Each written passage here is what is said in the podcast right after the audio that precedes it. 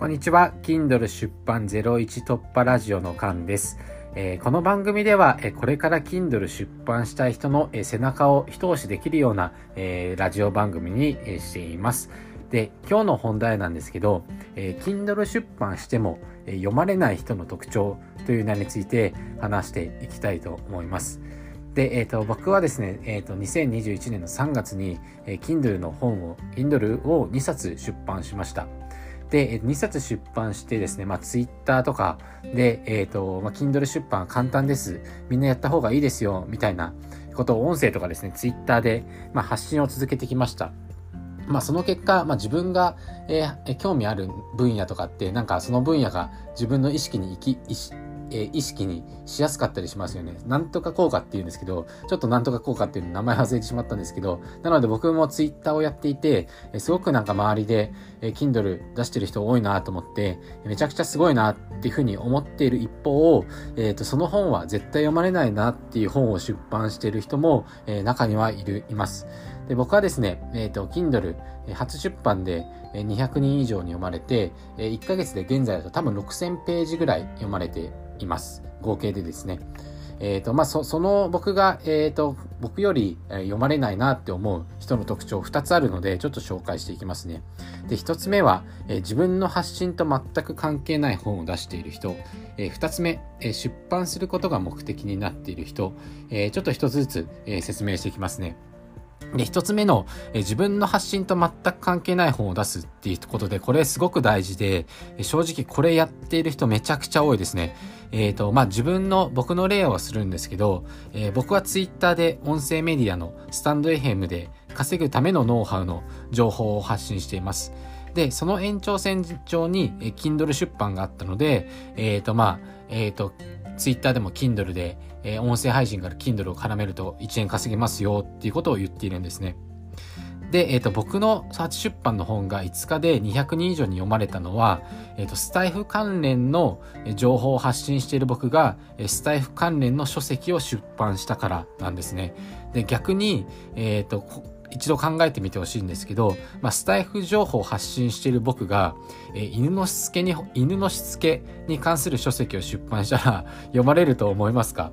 まあ、僕をフォローしてくれてる人の中でですね、え犬を飼ってる人がいたら、えたまたま数人いたら、えその一人ぐらいは読んでくれそうですけど、まあ、普通読まないですよね。えっ、ー、と、僕、犬飼ってるんですけど、まあ、犬のしつけのことを出版した人がいても、まあ、特に困っていないので、犬を飼ってる人でも読んでくれない可能性が高いです。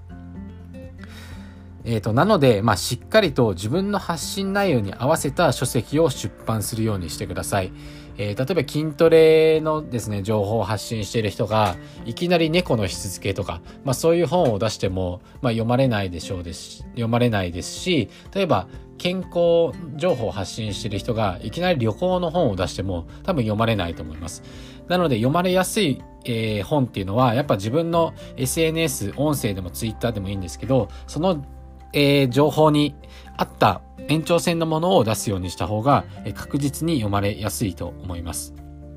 で、二つ目ですね、え出版することが目的になっているってことで、まあこれは、えっ、ー、と、Kindle 出版一冊目を突破した人に、えー、限定する話なんですが、えー、まあ一度でもですね、Kindle 出版すると、まあ本当に簡単にできるっていうことが自分でもわかるんですね。